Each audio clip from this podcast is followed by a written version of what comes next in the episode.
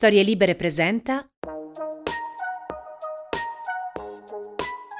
La vita di Andrea scorreva serena. Tutto procedeva come doveva procedere. Il diploma conseguito, l'università sognata, una fidanzata innamorata, un bel gruppo di amici e una famiglia serena. Andrea però non era contento. Aveva la perenne sensazione di essere fuori posto. Un giorno come un altro, Andrea, assorbito dai suoi pensieri, entra in università e va dritto verso il laboratorio di biologia, dimenticandosi completamente che la lezione era stata annullata.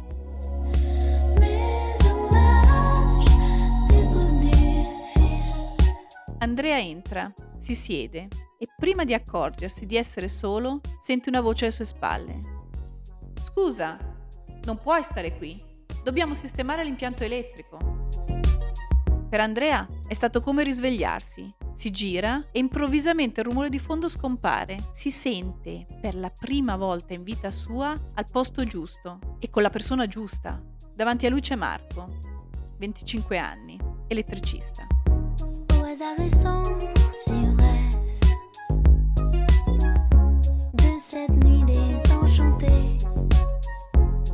Era il millenovecentottanta. Rossana era una donna di quaranta anni, nel pieno della sua bellezza e della sua carriera. Aveva alle spalle un'importante storia d'amore, che aveva dato vita a un matrimonio, purtroppo ormai finito. Un matrimonio durato ventitré anni, dal quale erano nati due splendidi figli.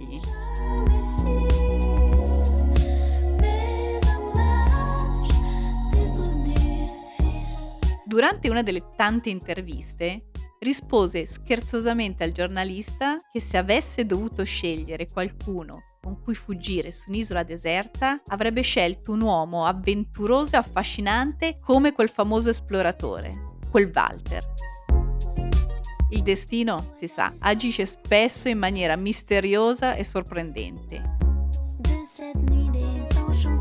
Quel Walter sentì l'intervista e le scrisse.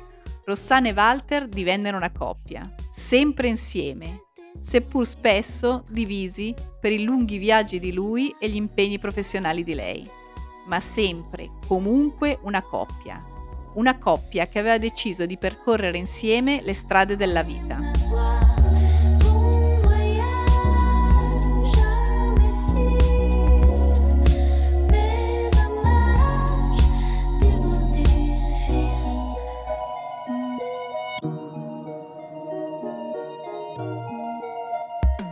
Sono Laura Testa, psicoterapeuta sistemico-relazionale, esperta in dinamiche di coppia e sessualità. Di tanto in tanto mi ospitano in salotti televisivi o in studi radiofonici per parlare di sesso, relazioni, famiglie e quando le cose si mettono male mi consultano coppie in crisi oppure mi sposto in tribunale come consulente tecnico. Di questo parleremo in Le regole dell'amore, il sesso, le coppie, le norme, la società. Esperti ci accompagneranno in questo viaggio e ripercorreremo insieme gli ultimi decenni per capire come leggi e norme sono riuscite o meno a stare al passo con l'evoluzione e la società. Analizzeremo quali sono state le grandi conquiste e quali invece gli obiettivi ancora da raggiungere per tutelare ogni forma d'amore e le sue conseguenze. Affronteremo un'intrigante sfida dove a confrontarsi saranno ordine e raziocinio contro impulsi e sentimenti e commenteremo azioni, successi e sconfitte di entrambe le squadre.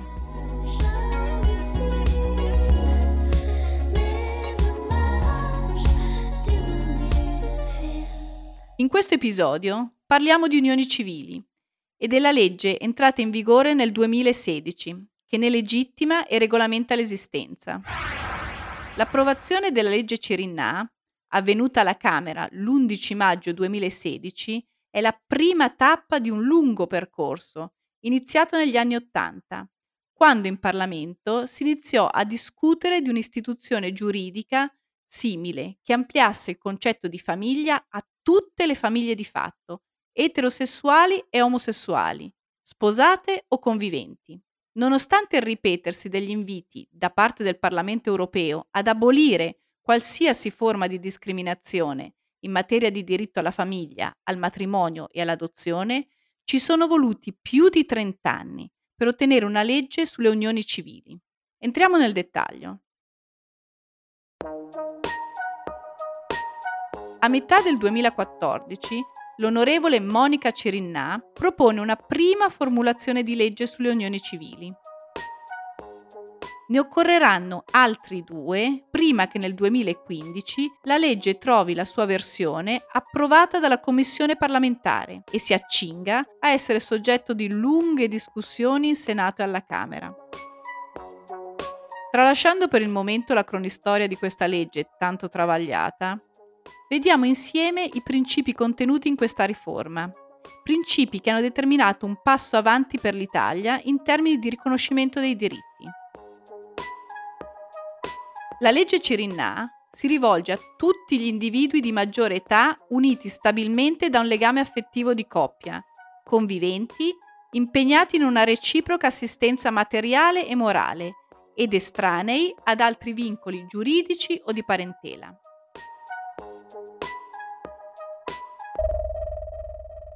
Premesso questo, vediamo per punti i diritti che vengono sanciti.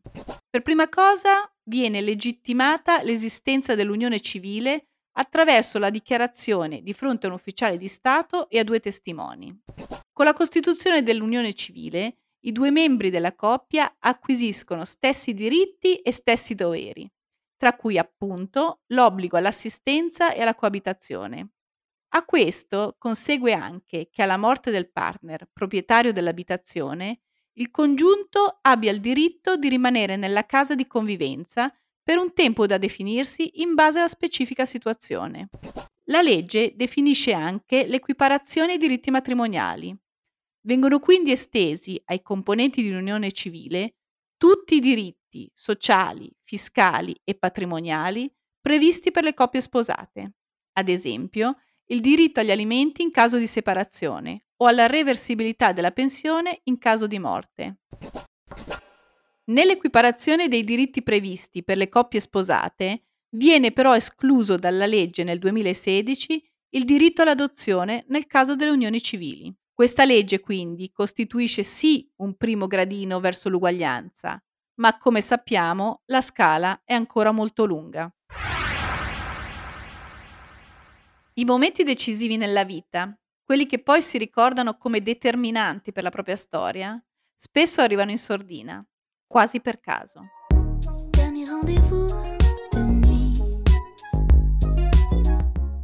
È il millenovecentottanta.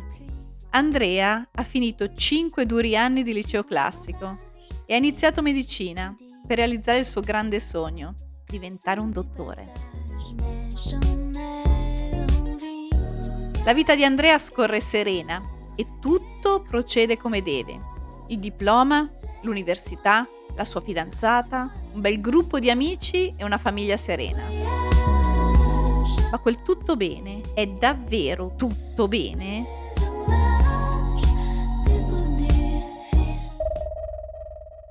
Andrea si sente sempre inquieto, ha tutto quello che si può desiderare, ma gli sembra di non avere niente. Ha la costante sensazione di essere fuori posto, sbagliato, finto. Ha tentato più volte di scacciare quella sensazione, ma inutilmente. Se la porta appresso come un rumore di fondo, sempre presente, dovunque andasse, con chiunque stesse. Un giorno di marzo, Andrea, completamente assorbito dai suoi pensieri, si dirige automaticamente verso il laboratorio di biologia, dimenticandosi che la lezione era stata annullata. Andrea entra, si siede e prima di accorgersi di essere da solo, sente una voce alle sue spalle. «Scusa, non puoi stare qui. Dobbiamo sistemare l'impianto elettrico». Per Andrea è stato come risvegliarsi. Si gira, improvvisamente il rumore di fondo scompare e si sente per la prima volta in vita sua, al posto giusto e con la persona giusta. Davanti a lui c'è Marco, venticinque anni, elettricista.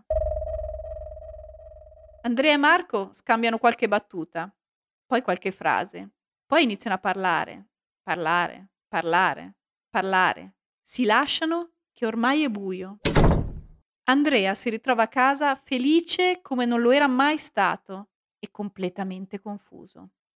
Cosa stava succedendo? Non riesce a smettere di pensare a Marco e a come in sua compagnia lui si sia sentito finalmente autentico. Marco gli aveva molto tranquillamente dichiarato di essere omosessuale, ma lui, a lui sono sempre piaciute le donne, o meglio, sempre, davvero sempre. E quell'interesse per Giovanni della terza C alle medie?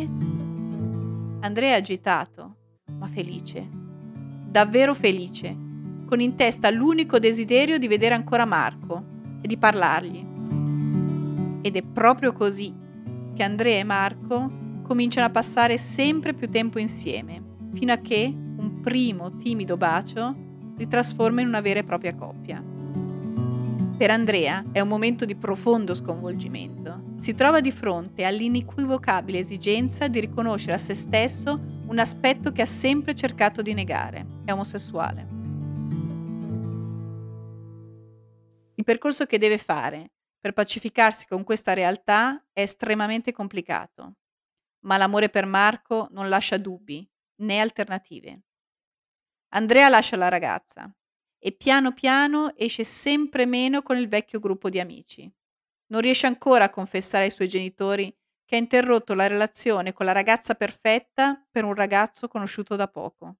Andrea è parecchio in difficoltà e Marco gli sta accanto il più possibile, circondandolo di amore e di attenzioni. Andrea a un certo punto decide: vado in America a concludere gli studi. E Marco? Marco non ci pensa due volte. Vengo con te. I due ragazzi, come in una favola, partono ed iniziano senza costrizioni la loro vita a due. La casa, le nuove abitudini, la lingua così familiare per Andrea e così ostica per Marco, la ricostruzione di una vita sociale. Gli anni trascorrono serenamente. Andrea, felice della sua vita americana insieme a Marco, prosegue la specializzazione in America.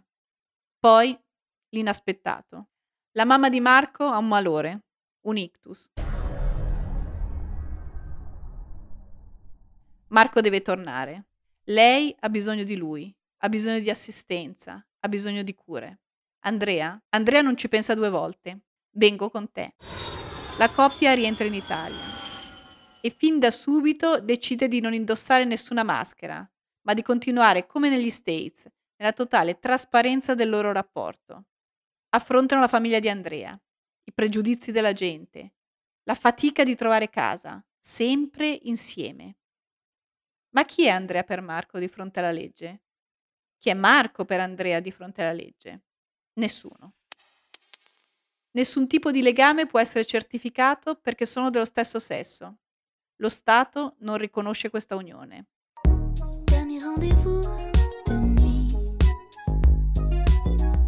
Da tempo Andrea e Marco combattono per ottenere la possibilità di legalizzare il loro rapporto d'amore, di dichiararlo al mondo e dal mondo vederlo riconosciuto.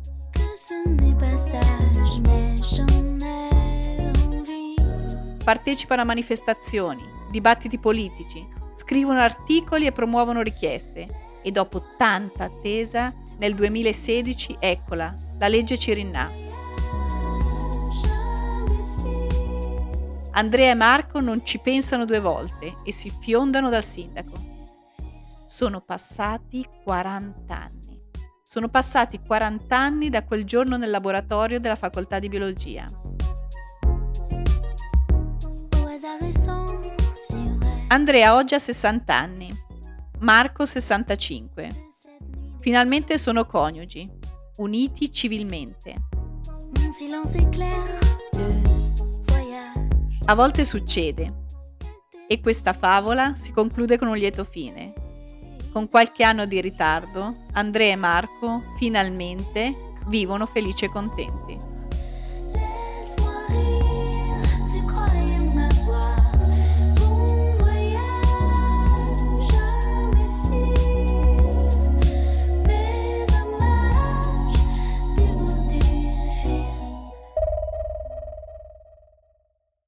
Come spesso accade, quando si ritiene necessario formulare una legge ad hoc, proprio in quel ad hoc stanno le differenze con ciò che viene comunemente accettato.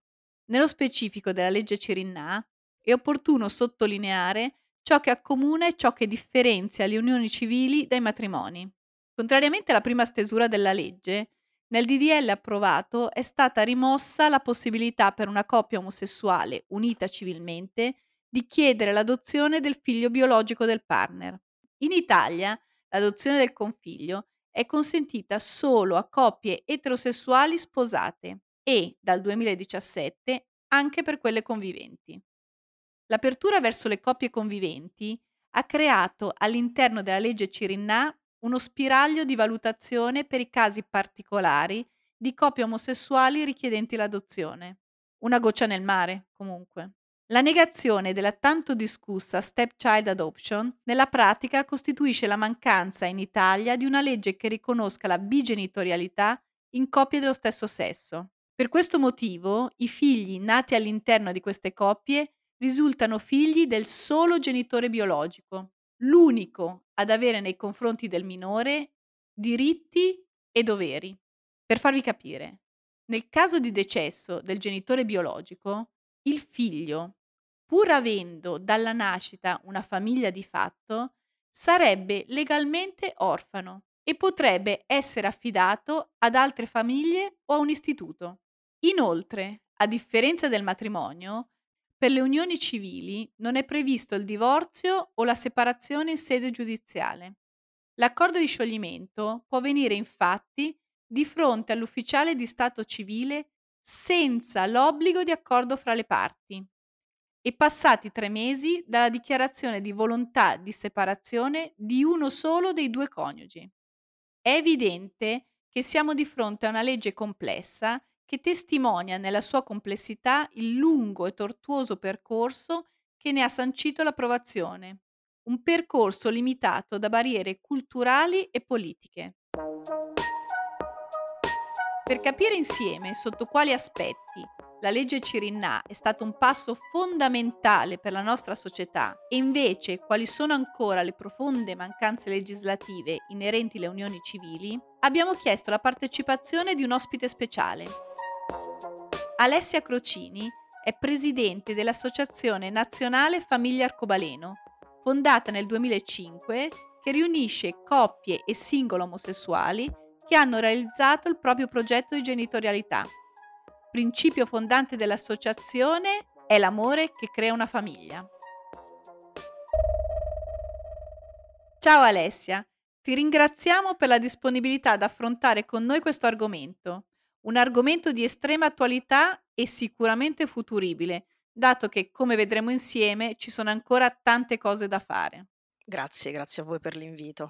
Partiamo proprio da una considerazione sulla legge Cirinnà. Possiamo dire che questa legge è stata una svolta importante per l'Italia nel faticoso processo di raggiungimento dell'uguaglianza dei diritti nelle coppie. Sei d'accordo? È stata una svolta importante in un panorama desertico come quello dei diritti per le persone L G B T più in Italia. Non è stata una svolta di piena eguaglianza, è una legge che esiste solo per le persone L G B T più. La piena eguaglianza ci sarebbe stata se avessimo avuto l'accesso al matrimonio egualitario come tutti gli altri. Grazie Alessia. Colgo l'occasione per chiederti se puoi spiegarci che cosa significa la sigla L G B T più. Di fatto tante persone ancora non lo sanno. Eh, L sta per lesbiche, G sta per gay, B sta per bisessuali, T sta per tutto l'ombrello T, trans, transgender, all'interno del quale ci sono anche le persone non binarie, e la Q sta per queer e a volte si aggiunge anche la I che indica le persone intersex e anche la comunità asessuale con la A. Poi diciamo sono, sono varie, negli Stati Uniti è entrata anche la, la K della comunità kinky. Diciamo è una, è una sigla in continua evoluzione. Torniamo alla nostra legge Cirinnà. Perché secondo te era importante questa legge? Questa legge era importante perché l'Italia era l'unico paese europeo dell'Europa occidentale, diciamo ad esclusione dei paesi dell'Europa dell'Est, l'unico paese civile occidentale a non avere nessun tipo di tutela per le coppie dello stesso sesso. Quindi avevamo avuto vari tentativi in trenta anni, dai Pax sul modello francese, i Dico, i Didoré.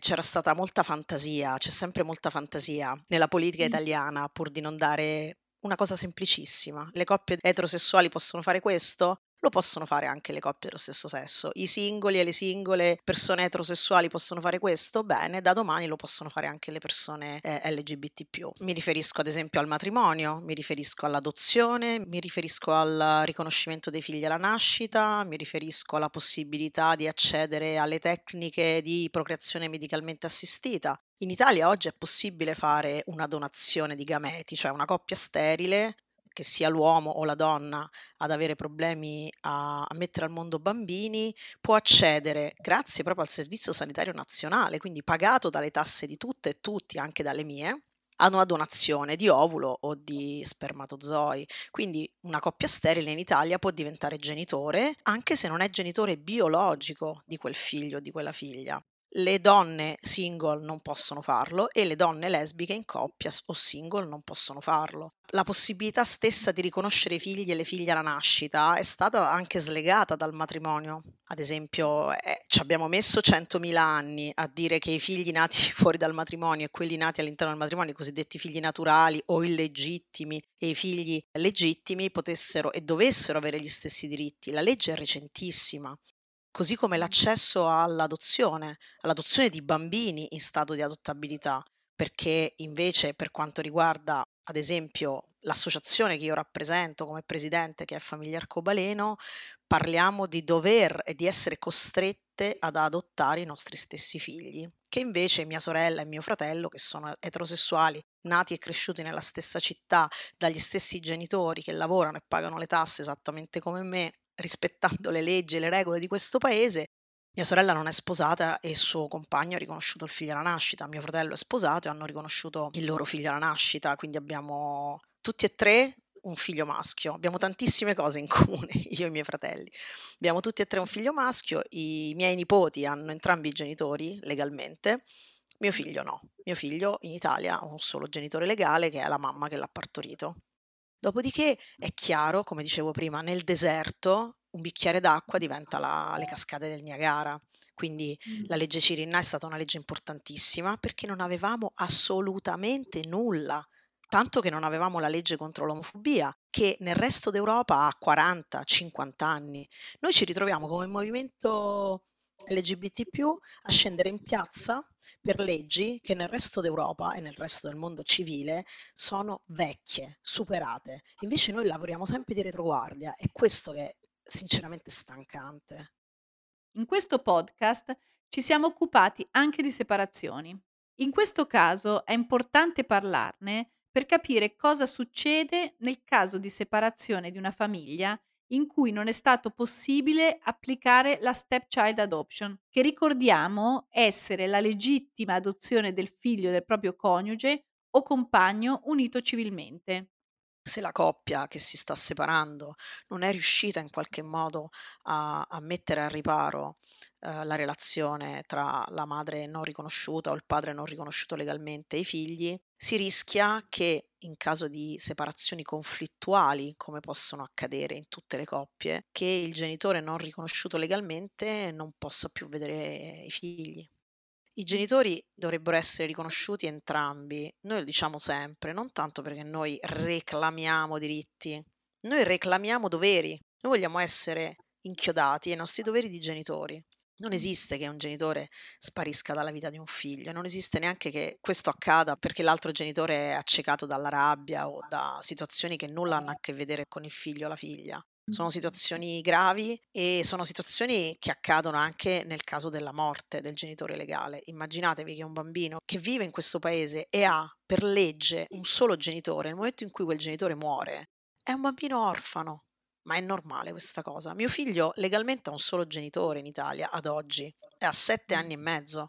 Me ne sono sempre occupata, me ne occupo, anch'io sono separata, per fortuna è una separazione assolutamente non conflittuale, io e la mia ex compagna condividiamo serenamente la genitorialità, Però viviamo con l'ansia, io dico sempre viviamo con le deleghe in tasca, noi ci spostiamo con le deleghe in tasca, con gli atti notarili, con le scritture private e con le lettere e i testamenti, perché vi assicuro non è piacevole a trenta anni, a quaranta anni mettersi a fare testamento in ottima salute, perché devi cercare di preservare tuo figlio sull'asse ereditario e sul pericolo che venga affidato a qualcun altro.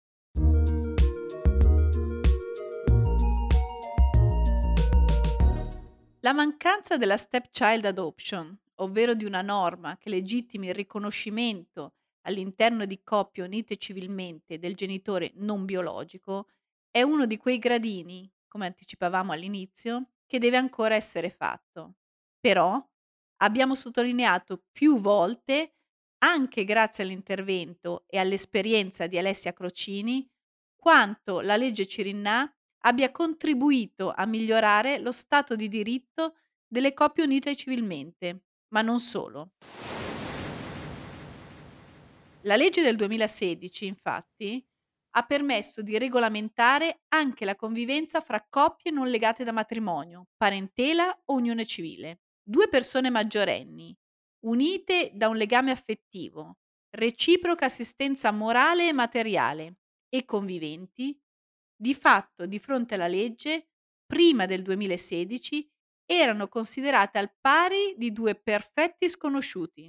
Dall'approvazione della legge in poi, i conviventi, una volta formalizzata all'anagrafe la loro unione, hanno visti riconosciuti importanti diritti, come quello alla reciproca visita, assistenza e accesso alle informazioni in caso di malattia. Il diritto a nominare il partner come rappresentante e quello di proseguire la residenza nella stessa abitazione proprietà del proprio compagno o compagna deceduti. Non ci devono sembrare ovvietà, pur essendo diritti moralmente inviolabili. Vi racconto in proposito la storia di Rossana e Walter, una coppia di cui moltissimi di voi si ricorderanno.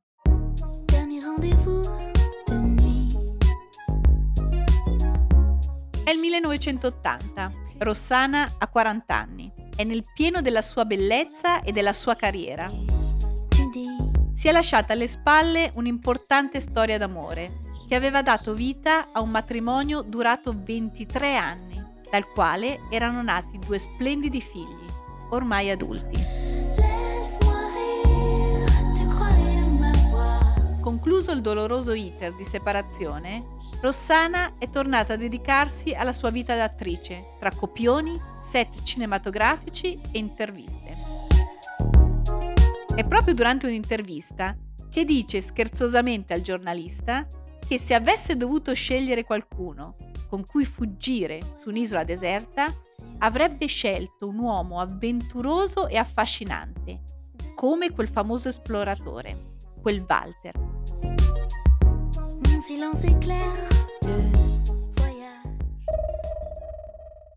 Il destino, si sa, agisce spesso in maniera misteriosa e sorprendente. Quel Walter, sì, proprio lui, il famoso alpinista Walter Bonatti. Quel Walter sente l'intervista e decide di scriverle. L'attrice Rossana Podestà non esita a rispondere e si incontrano a Roma, dandosi appuntamento all'Araceli. Il destino non smette di giocare con loro. Infatti i due si aspettano per ore. Lei all'Araceli, lui che ha confuso i monumenti davanti all'altare della patria. Quando lei lo trova, lo riprende con ironia. Che razza di esploratore sei che non riesci a trovare una persona a Roma? Walter, per la precisione, non è un alpinista. Lui è proprio il re delle Alpi. In Italia aveva scalato tutte le cime più importanti e poi si era spinto all'estero, dove aveva affrontato giganti come il K due. Quando ritenne di non poter più seguire la sua passione come avrebbe voluto, lasciò l'alpinismo estremo e iniziò a esplorare il mondo e a realizzare reportage nei luoghi più isolati e selvaggi, regalando immagini di posti meravigliosi che portò alla conoscenza di tutti, sempre in solitaria. Anche Walter ha un matrimonio finito alle spalle, un matrimonio durato sei anni, dal quale non sono nati figli.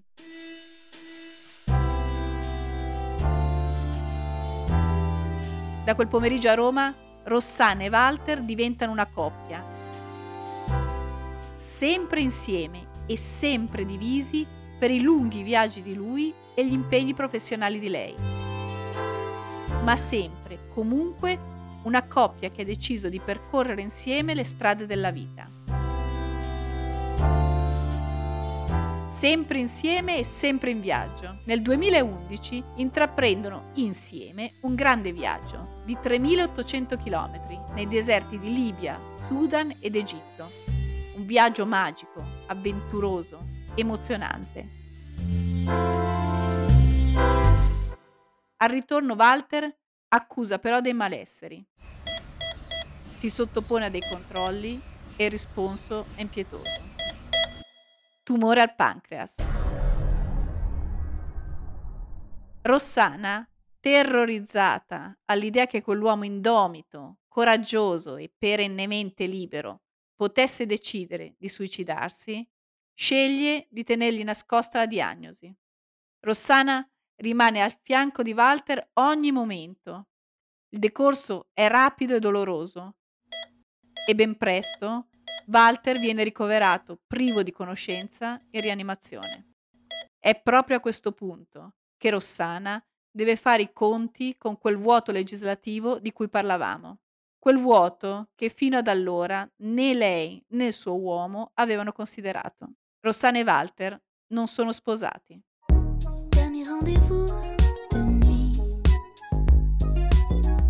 Quello che li tiene uniti è un amore granitico che ritengono essere l'unico elemento necessario per riconoscersi e farsi riconoscere come coppia. Per la legge, a quei tempi, non basta. Rossana, giuridicamente, per Walter non è nessuno. La sua presenza al capezzale di Walter non viene autorizzata.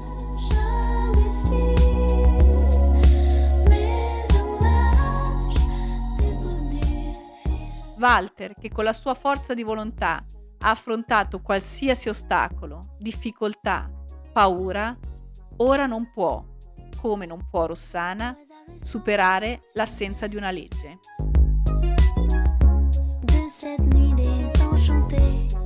Il re delle Alpi se ne va, senza la sua Rossana al fianco.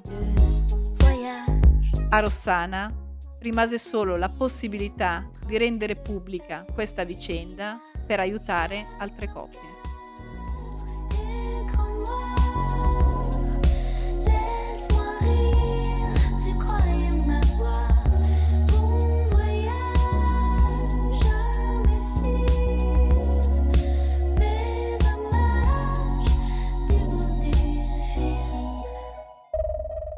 Sembra un tempo lontano e invece sono passati solo dieci anni, a poca distanza dall'approvazione della legge Cirinnà.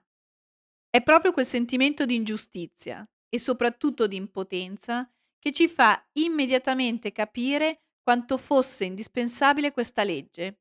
Questi stessi sentimenti, per ragioni simili ma diverse, vengono ancora vissuti da molte coppie, a testimonianza della strada legislativa che ancora deve essere percorsa per potersi avvicinare a una reale equità di diritti e doveri nelle famiglie italiane. Alessia, secondo te c'è coscienza comune dei diritti ancora negati in molte coppie e famiglie italiane? Io penso che le persone non coinvolte da questa problematica non siano contrarie a queste leggi e a questi diritti. Credo che non ne siano consapevoli. Le persone non sono consapevoli perché lo vediamo tutti i giorni. Noi abbiamo un'associazione con più di cinquemila tra soci e socie. Portiamo i nostri figli a scuola, esistiamo da sedici anni, i ragazzi più grandi della nostra associazione hanno venticinque trenta anni. Li portiamo a scuola, dal pediatra a fare i vaccini.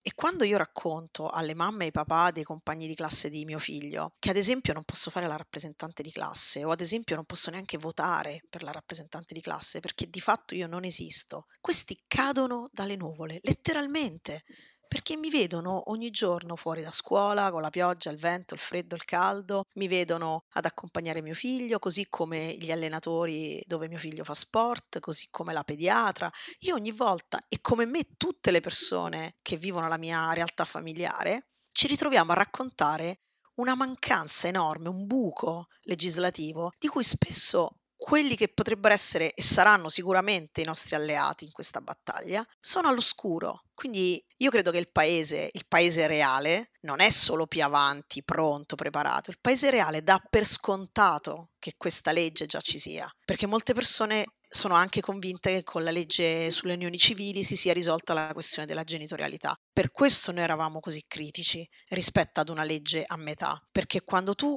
dai una legge a metà, che però risolve la questione del novantacinque per cento delle persone, perché poi le coppie eh, same sex con figli non sono la maggioranza anche nella nostra comunità, è chiaro che poi è più difficile rinverdire la battaglia e dire ok, continuiamo, andiamo avanti e chiediamo questa cosa, perché spesso si pensa appunto che noi chiediamo le adozioni e il matrimonio egualitario. Lo sento dire anche spesso da attivisti della mia comunità. L'adozione è una battaglia ovviamente che noi portiamo avanti, ma il riconoscimento dei propri figli, cioè dei figli che abbiamo deciso di mettere al mondo, è un'altra cosa. Io dico sempre, chi è genitore, provate a pensare che a sette otto anni di vita del vostro figlio qualcuno arrivi a casa vostra, prenda la carta d'identità, il passaporto, il certificato di nascita e cancelli con un segno nero il vostro nome, e voi vi dovete recare a un tribunale davanti a un giudice a chiedergli di tornare ad essere genitore di quel bambino anche legalmente. Questo è quello che io sto vivendo.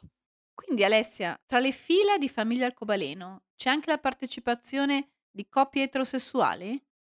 Noi abbiamo tante coppie eterosessuali e single eterosessuali che entrano in Famiglia Arcobaleno per motivazioni diverse. Da una parte sono i cosiddetti ally, cioè gli alleati, magari sono i nostri genitori, i nostri zii, i nostri migliori amici, che sono solidali, combattono con noi e vogliono far parte effettivamente di Famiglia Arcobaleno, partecipare a tutte le nostre attività. Dall'altra ci sono coppie eterosessuali che magari fanno percorsi di gestazione per altri e non trovano altre associazioni che alla luce del sole, con molta trasparenza, parlano di gestazione per altri e quindi vengono da noi. Quindi Alessia, per capire bene, secondo te, in rappresentanza di Famiglia Arcobaleno, quale dovrebbe essere il passo successivo per i diritti delle unioni civili? Passaggio successivo per noi, il primo in assoluto per Famiglia Arcobaleno, una legge per il riconoscimento dei figli alla nascita e pieno riconoscimento per quelli già nati. Quindi dare la possibilità a tutte quelle coppie che hanno deciso insieme di avere figli e a tutti quei bambini che oggi hanno due genitori ma che lo Stato gliene riconosce solo uno, di avere la piena equiparazione con i loro amici, compagni di classe, con genitori eterosessuali. Questo per noi è il primo punto. Poi mettiamo in coda anche il matrimonio egualitario, perché è una legge base di civiltà, e nel matrimonio egualitario chiaramente ti dà anche la possibilità di accedere all'adozione, però dobbiamo anche dirci chiaramente che non può essere una foglia di fico quella dell'adozione. Non mi piace quando qualcuno dice diamo l'adozione ai gay, così poi non metteranno più al mondo i figli. Secondo me sono due cose distinte, rispettabili, ma per me l'adozione non è un ripiego. Se io avessi potuto scegliere sette anni fa, otto anni fa, avrei adottato.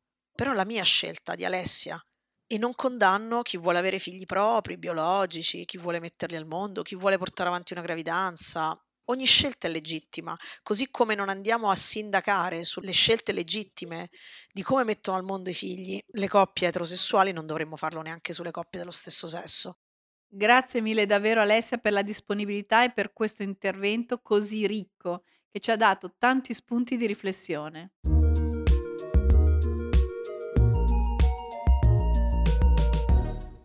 Il prezioso contributo di Alessia ci ha permesso di capire chiaramente le conquiste ottenute grazie alla legge Cirinnà e gli obiettivi ancora da perseguire. Sicuramente la delicata tematica della stepchild adoption è uno degli argomenti più urgenti per quelle coppie che ne sono direttamente coinvolte. Un argomento però che ancora divide fortemente l'opinione pubblica. L'augurio, ancora una volta, come per altri temi trattati in questi episodi, è che si tenga sempre aperta la discussione politica sui diritti delle coppie e delle famiglie di ogni genere.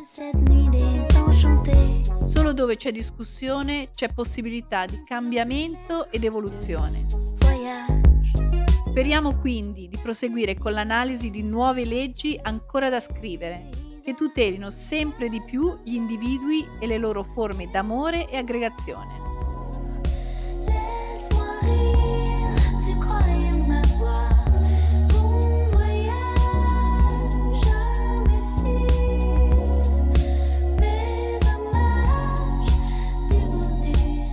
Questo era Le regole dell'amore, scritto da me, Laura Testa, e da Elena Isella. Vi guideremo attraverso questo viaggio fra le leggi e le norme che hanno modificato negli anni la coppia e la famiglia.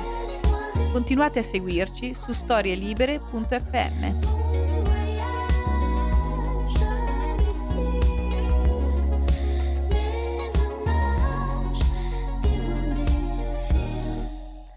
Una produzione storie libere punto effe emme di Gianandrea Cerone e Rossana De Michele. Coordinamento editoriale Guido Guenci.